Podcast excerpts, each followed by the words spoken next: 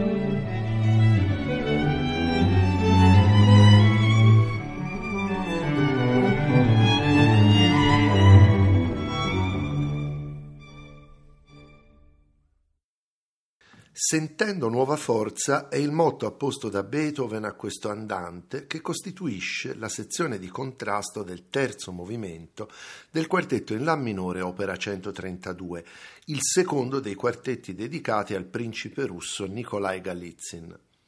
Il movimento nel suo complesso è caratterizzato da un'alternanza tra un molto adagio, che apre e chiude il movimento ed è proposto tre volte, con variazioni sempre più soggioganti, e l'andante che abbiamo appena ascoltato, che compare due volte in un crescendo di ornamentazione e di energia ritmica. Si ripropone dunque qui la stessa dinamica a sezioni contrastanti che caratterizza l'adagio cantabile della nona sinfonia e come vedremo questo aspetto non è l'unico punto di collegamento tra la nona e l'opera 132. Nel quartetto il terzo movimento costituisce l'asse centrale. Avevamo già visto questa centralità del movimento lento nell'opera 127, ma qui c'è un aspetto ulteriore ovvero l'abbandono della tradizionale successione in quattro movimenti in favore di un'articolazione più ampia. In genere l'opera 132 viene definita un quartetto in cinque movimenti, anche se lo stesso Beethoven, contando come movimento a sé stante il recitativo strumentale che introduce il finale, la identificò sempre come un quartetto in sei movimenti. Ma torniamo al movimento centrale e intanto ascoltiamone per esteso tutta la prima sezione, molto adagio. Si tratta di cinque lente frasi costruite tutte in modo analogo. La prima metà di ciascuna frase è imitativa, vale a dire che gli strumenti entrano uno dopo l'altro con un soggetto comune, mentre la seconda procede per accordi alla maniera di un corale. L'esecuzione è del quartetto Takac.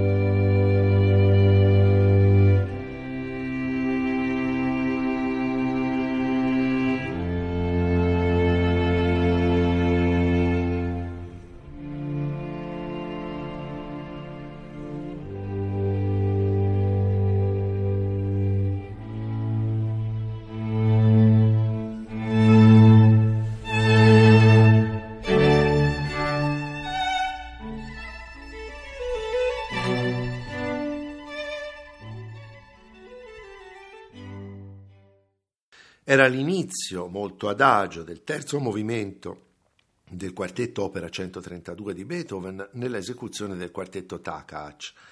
Anche questa parte iniziale reca un motto che tradotto letteralmente e in maniera più precisa rispetto a quella che si legge nella versione italiana della partitura stampa suona così.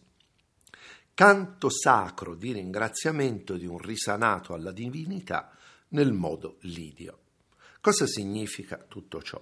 Da un punto di vista biografico il riferimento è questa volta diretto. Nella primavera del 1825 la salute di Beethoven aveva avuto un forte peggioramento che aveva indotto il compositore a recarsi nuovamente e per un periodo piuttosto lungo nella stazione termale di Baden presso Vienna. È qui che fu composto il quartetto Opera 132 e dunque la prima parte del motto è chiara anche se naturalmente il senso completo di questo movimento, che è uno dei vertici assoluti dell'arte beethoveniana, va ben al di là del semplice riferimento biografico. Il motto contiene però anche una seconda parte, nel modo lidio. Vediamo allora cosa significa questa espressione e perché Beethoven vi ha fatto ricorso. Tutta la musica europea, dalla metà del Seicento fino alle soglie del Novecento, si basa sostanzialmente su due diversi modelli di scala musicale. La scala maggiore, che suona così,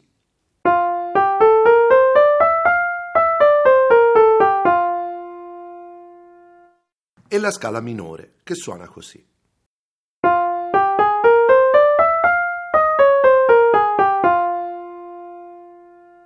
In epoca medievale e in epoca rinascimentale i modelli di scala musicale erano più numerosi. In particolare, la scala che corrisponde al cosiddetto modo lidio, in uso fin dal Medioevo, ma definita con chiarezza in sede teorica a metà del Cinquecento dallo svizzero Enrico Glareano, è una scala che ha questo suono.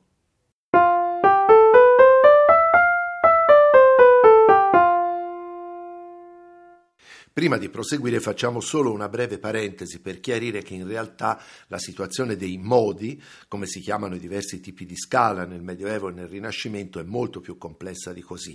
Ma ciò che interessa a noi non è la realtà storica di questi modi antichi, che si è cominciata a conoscere soltanto con gli studi compiuti a partire dalla metà del Novecento, bensì la percezione che di questi si aveva all'epoca di Beethoven. E soprattutto ci interessa capire per quale motivo Beethoven decise di comporre le sezioni molto adagio di questo terzo movimento dell'opera 132 facendo riferimento a una scala antica. Il motivo è che questa, appunto, è una preghiera rivolta alla divinità, dove vengono messi a contrasto da un lato l'intimo raccoglimento e la devozione di colui che prega, esposti nel molto adagio, e dall'altro il risanamento fisico e spirituale, caratterizzato invece dalle sezioni in andante che sono tagliate nella regolarissima tonalità di Re maggiore. Warren Kirkendale ha dimostrato che Beethoven in questi ultimi anni della sua vita fece spesso riferimento alle figure musicali della tradizione liturgica cattolica in particolare a quelle della polifonia rinascimentale. Questo non significa, come a volte si è sostenuto, che l'ultimo Beethoven si fosse volto verso l'ortodossia cattolica. La sua religiosità fu indiscutibilmente profonda, ma mantenne fino all'ultimo un carattere assolutamente aconfessionale, come dimostra il fatto che in questi stessi anni il compositore mostrò una grandissima attenzione per le religioni orientali e in particolare per il Bhagavad Gita induista. Tuttavia, non c'è dubbio che proprio la grande polifonia della liturgia cattolica rinascimentale abbia costituito una delle riserve linguistiche più stimolanti per la musica ottocentesca di carattere religioso e meditativo. Anche in questo caso Beethoven può dunque essere considerato un capostipite. Una bellissima conferma di questo carattere religioso del terzo movimento dell'opera 132 ci viene da un altro capolavoro del cosiddetto terzo stile, ovvero la Missa Solemnis, composta sul testo dell'ordinarium misse cattolico. La messa doveva essere eseguita nel 1820 per celebrare la recente nomina ad arcivescovo dell'arciduca Rodolfo, ma Beethoven non la completò in tempo e continuò a lavorarci fino al 1822.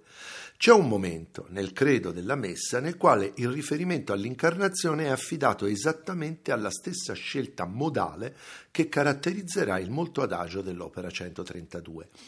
E proprio come in quest'ultima pagina, anche qui si ha un'improvvisa illuminazione nella tonalità di Re maggiore quando il tenore intona per la prima volta le parole Et homo factus est.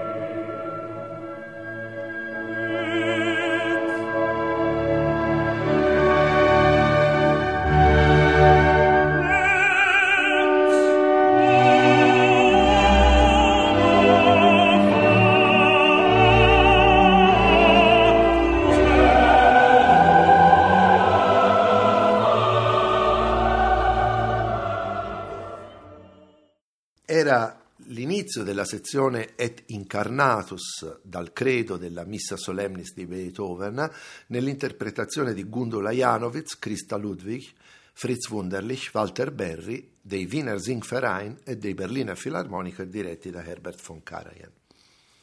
Come dicevamo, anche l'opera 132 è un quartetto che ruota attorno a un perno costituito dal movimento lento centrale.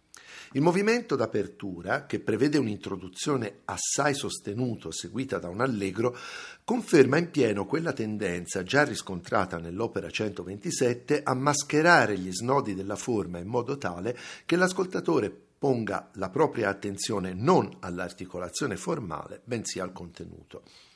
Rispetto all'opera 127 qui riscontriamo una maggiore integrazione delle battute introduttive con il resto del movimento e questo per una ragione musicale ben precisa. Il motivo utilizzato per l'introduzione, sul quale dovremo tornare perché è un elemento che collega l'opera 132 ad altre composizioni beethoveniane, è anche un contrappunto del tema principale dell'allegro, vale a dire che i due temi possono essere eseguiti simultaneamente e combinati in verticale, dando luogo a una serie di possibilità di elaborazione tematica al tempo stesso complesse e affascinanti. Propongo l'ascolto della sezione di sviluppo di questo movimento, dove il motivo di poche note dell'introduzione, chiaramente modellato sulla tipologia dei soggetti di fuga, viene combinato costantemente con il tema principale dell'allegro, che ha invece un carattere spiccatamente melodrammatico.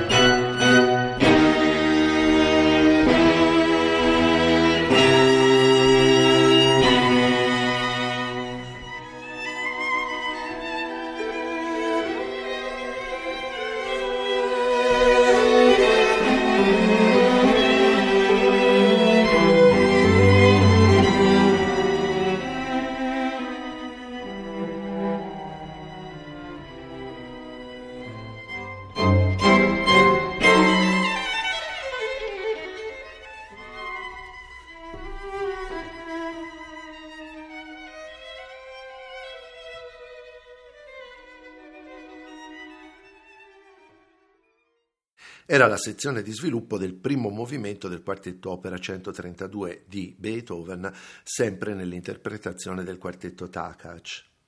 E qui abbiamo il primo elemento che, collegando il quartetto Opera 132 ad altri brani coevi, ci dimostra che in questa stagione Beethoven stava lavorando a tutto campo a un vasto progetto unitario, del quale le diverse composizioni costituiscono in qualche modo i singoli capitoli. Il motivo d'apertura del quartetto Opera 132 è infatti strettamente imparentato tanto con il soggetto della fuga introduttiva del quartetto d'archi Opera 131, quanto con il soggetto principale di quella grande fuga per quartetto d'archi che fu inizialmente concepita come finale del quartetto Opera 130 e che solo dopo l'insuccesso di quest'ultimo Beethoven decise di pubblicare come composizione a sé stante con il numero d'opera 133. Ecco allora nell'ordine l'inizio dell'opera 132,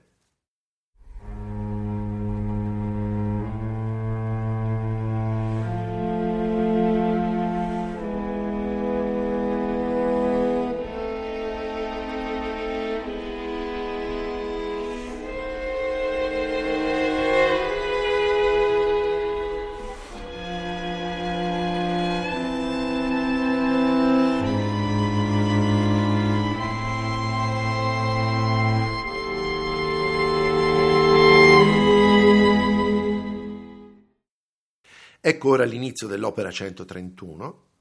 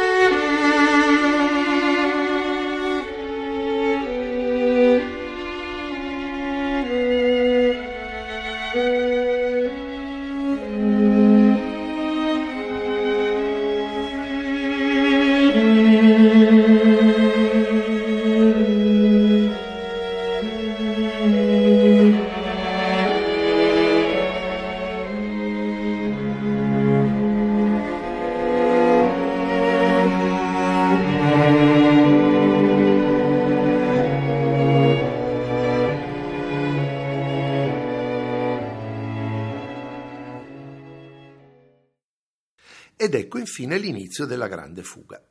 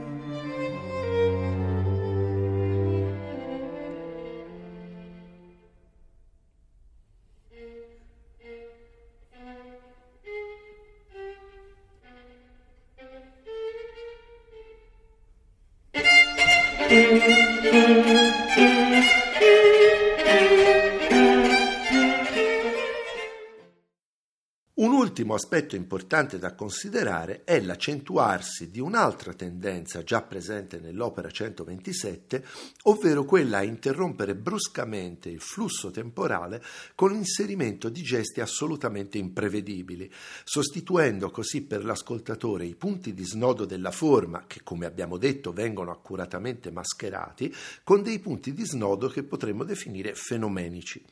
A questo punto, per riassumere quanto abbiamo detto, ascoltiamo per intero l'esposizione del primo movimento del quartetto Opera 132.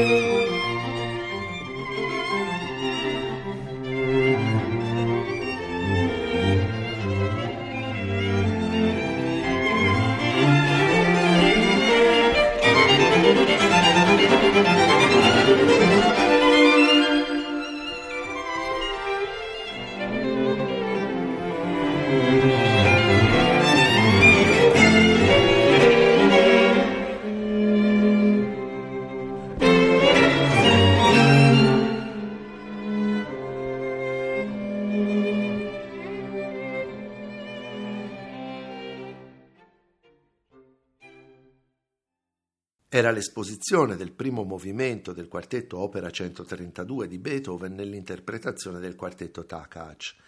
Più ancora degli altri quartetti, l'opera 132 può essere immaginata come un ciclo di movimenti simmetrico, avente come asse di simmetria il canto di ringraziamento.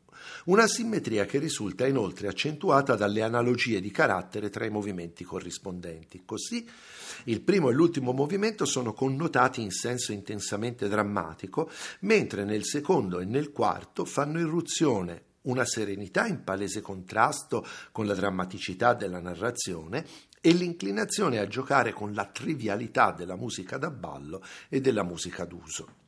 Per qualcuno, ad esempio il filosofo tedesco Theodor Wiesegrund Adorno, questo introdurre elementi di semplicità all'interno del linguaggio degli ultimi quartetti sarebbe un atteggiamento di critica distruttiva nei confronti della tradizione in genere, un po' come la musica da trivio nelle sinfonie di Mahler, per intendersi. Ma non tutti sono della stessa opinione e in questa trasmissione intendo anch'io proporne una diversa. Ampliare la prospettiva estetica riuscendo a conciliare i registri più disparati è una caratteristica degli artisti più grandi e per una volta, anziché dei musicisti, possiamo citare dei poeti. Nella commedia dantesca, per esempio, le altezze sublimi descritte nelle visioni del paradiso convivono con il registro volgare, volgarissimo di certi episodi dell'inferno e il quinto atto dell'Amleto si apre con un dialogo dai risvolti comici tra i due becchini che devono seppellire Ofelia. Ecco, Beethoven, specie nella sua estrema fase creativa, è uno di quei grandissimi artisti che possono gestire il sublime e il banale nella stessa composizione, mantenendo sempre risultati altissimi. Formalmente il secondo movimento del quartetto opera 132 si presenta come uno scherzo con trio e adotta anzi una scrittura convenzionale estrema, non riscrivendo per esteso la ripresa della sezione principale, ma limitandosi all'indicazione da capo al fine al termine del trio.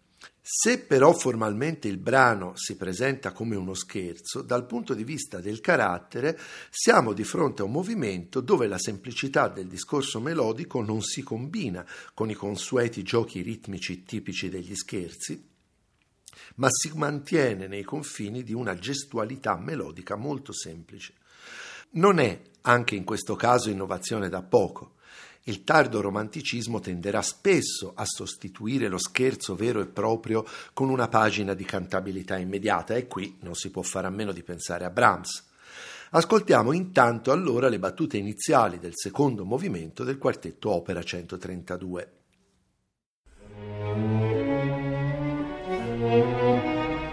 La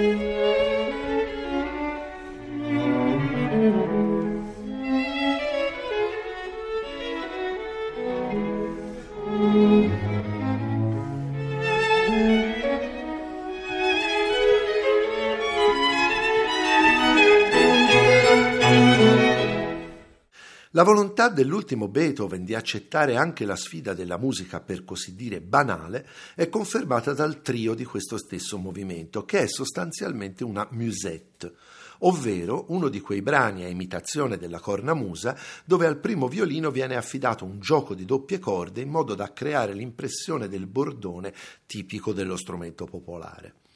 Il discorso prosegue poi con movenze di danza, ma è bruscamente interrotto da uno di quei gesti apparentemente gratuiti che sottraggono linearità al flusso temporale della musica dell'ultimo Beethoven.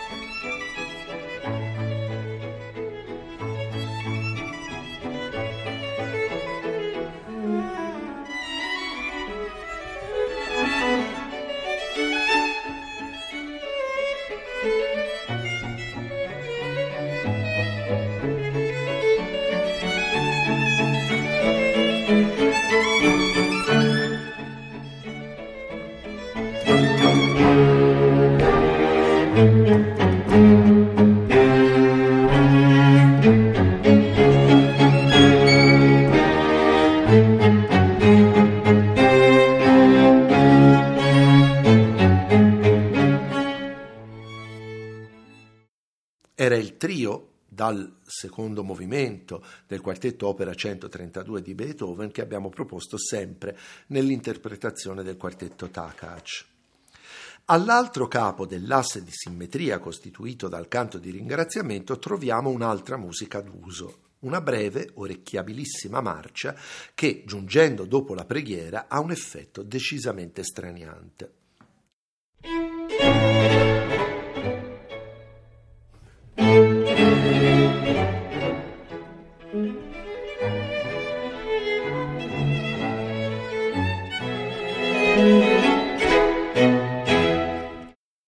Ancora una volta è interessante indagare il processo compositivo attraverso gli abbozzi.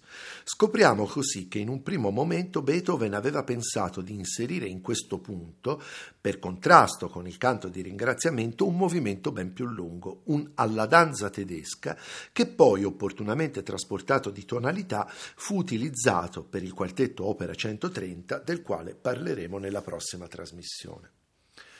Prima di proseguire verso il finale, riflettiamo ancora un po' su questa commistione tra sublime e triviale, che mette in relazione il quartetto opera 132 con un'altra grande pagina del terzo stile beethoveniano. Il musicologo William Kinderman ha rilevato infatti forti analogie di carattere tra l'opera 132 e la sonata per pianoforte opera 110, composta tra il 1820 e il 1822, anch'essa a seguito di gravi problemi di salute. Il finale della sonata è costituito da due fughe, delle quali una è l'inversione dell'altra. Le due fughe sono separate da un arioso dolente che riprende, anch'esso in maniera variata, il brano che aveva costituito la parte principale del movimento precedente.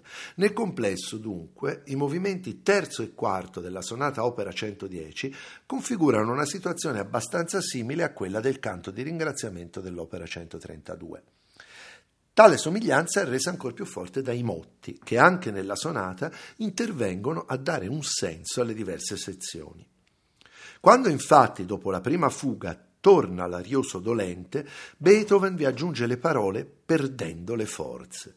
E quando, dopo un crescendo su un singolo accordo, inizia la seconda fuga, le parole aggiunte da Beethoven sono nach und nach wieder auflebend, che possono essere tradotte con riprendendo vita poco a poco. Rubiamo allora qualche minuto per ascoltare proprio il passaggio dalla ripresa dell'Arioso dolente alla seconda fuga della sonata opera 110.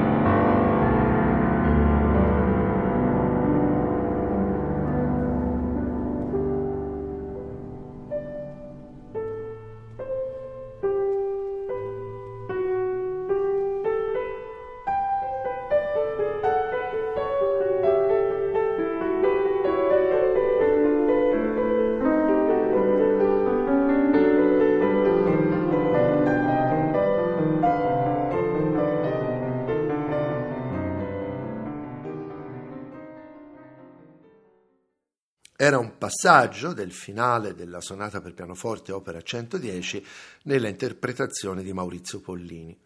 La differenza più importante tra questa sonata e l'opera 132 per quanto riguarda la rappresentazione dell'alternanza tra momenti di debolezza e momenti di rinnovato vigore è che la sonata termina ottimisticamente con l'intera ripresa della fuga, mentre il finale del quartetto riprende l'intenso pathos del primo movimento per volgersi solo nella coda verso un più affermativo modo maggiore. C'è però un'altra analogia molto forte tra l'opera 110 e l'opera 132 ed è costituita dal secondo movimento della sonata. Come avviene con il secondo e il quarto movimento del quartetto, anche qui Beethoven fa riferimento diretto alla musica che oggi chiameremmo leggera. Il secondo movimento della sonata, articolato come uno scherzo, è infatti un'allusione scoperta alla canzone Ich bin Lüderlich, du bist Lüderlich io sono dissoluto, tu sei dissoluto. Il pensiero corre inevitabilmente a Bach e alle canzoni da taverna usate nell'ultima delle variazioni Goldberg.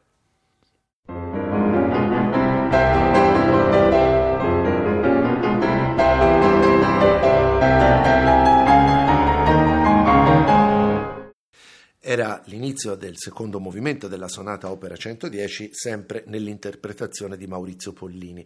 Un altro aspetto che caratterizza l'ultimo stile di Beethoven e che accomuna la sonata opera 110 con il quartetto opera 132 è la presenza nella scrittura strumentale di forti stilemi operistici in particolare in questo caso di un recitativo. Nella sonata il recitativo precede la prima esposizione dell'arioso dolente, nel quartetto la situazione è un po' diversa.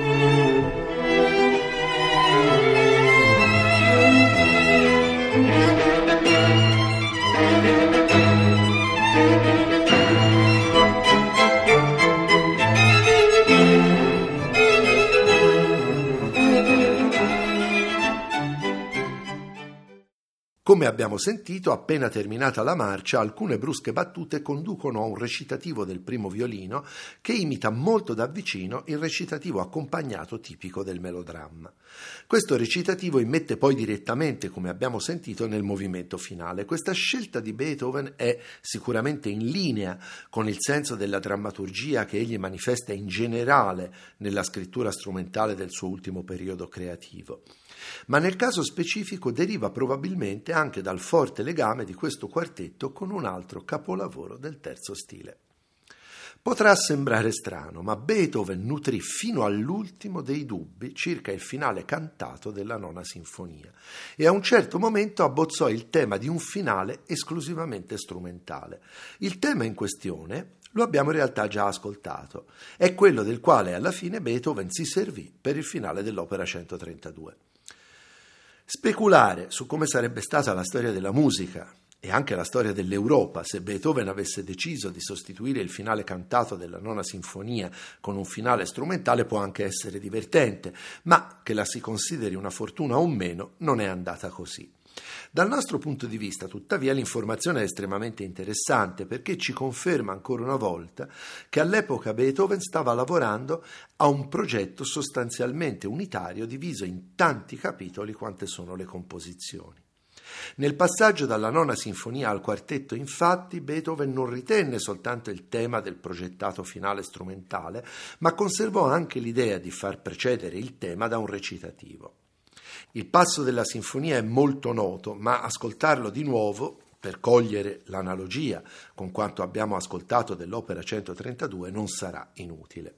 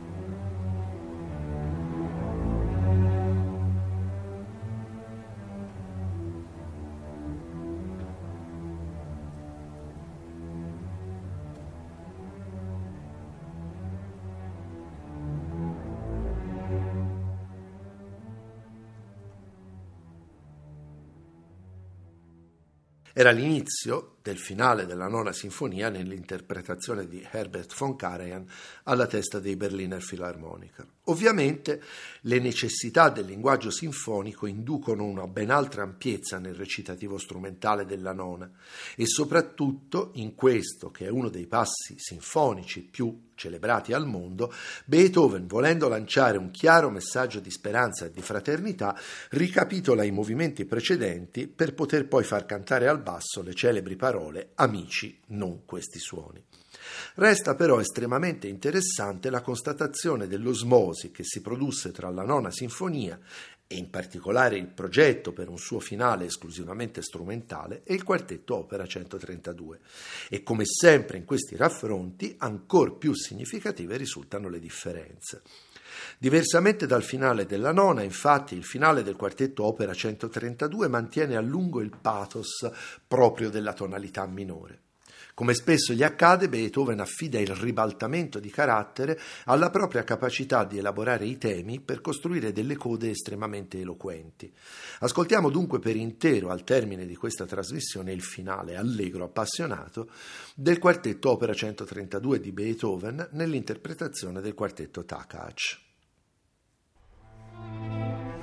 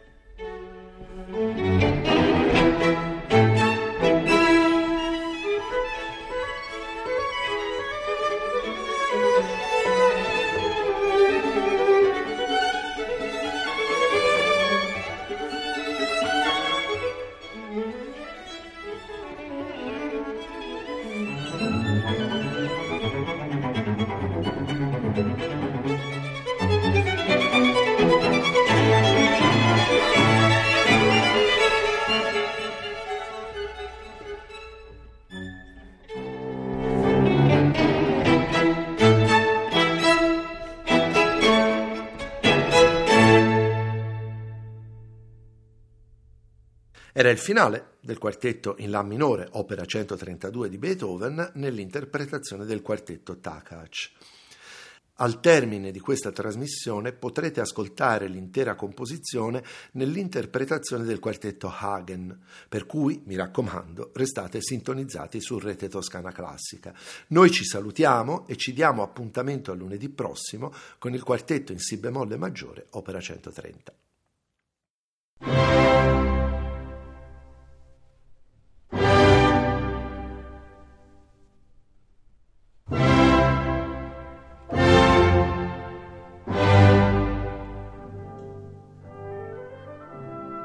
Abbiamo trasmesso Beethoven 250 e gli uomini salirono verso la luce. Progetto di Alberto Battisti e Luca Berni. 31esima trasmissione. I quartetti per archi. A cura di Marco Mangani.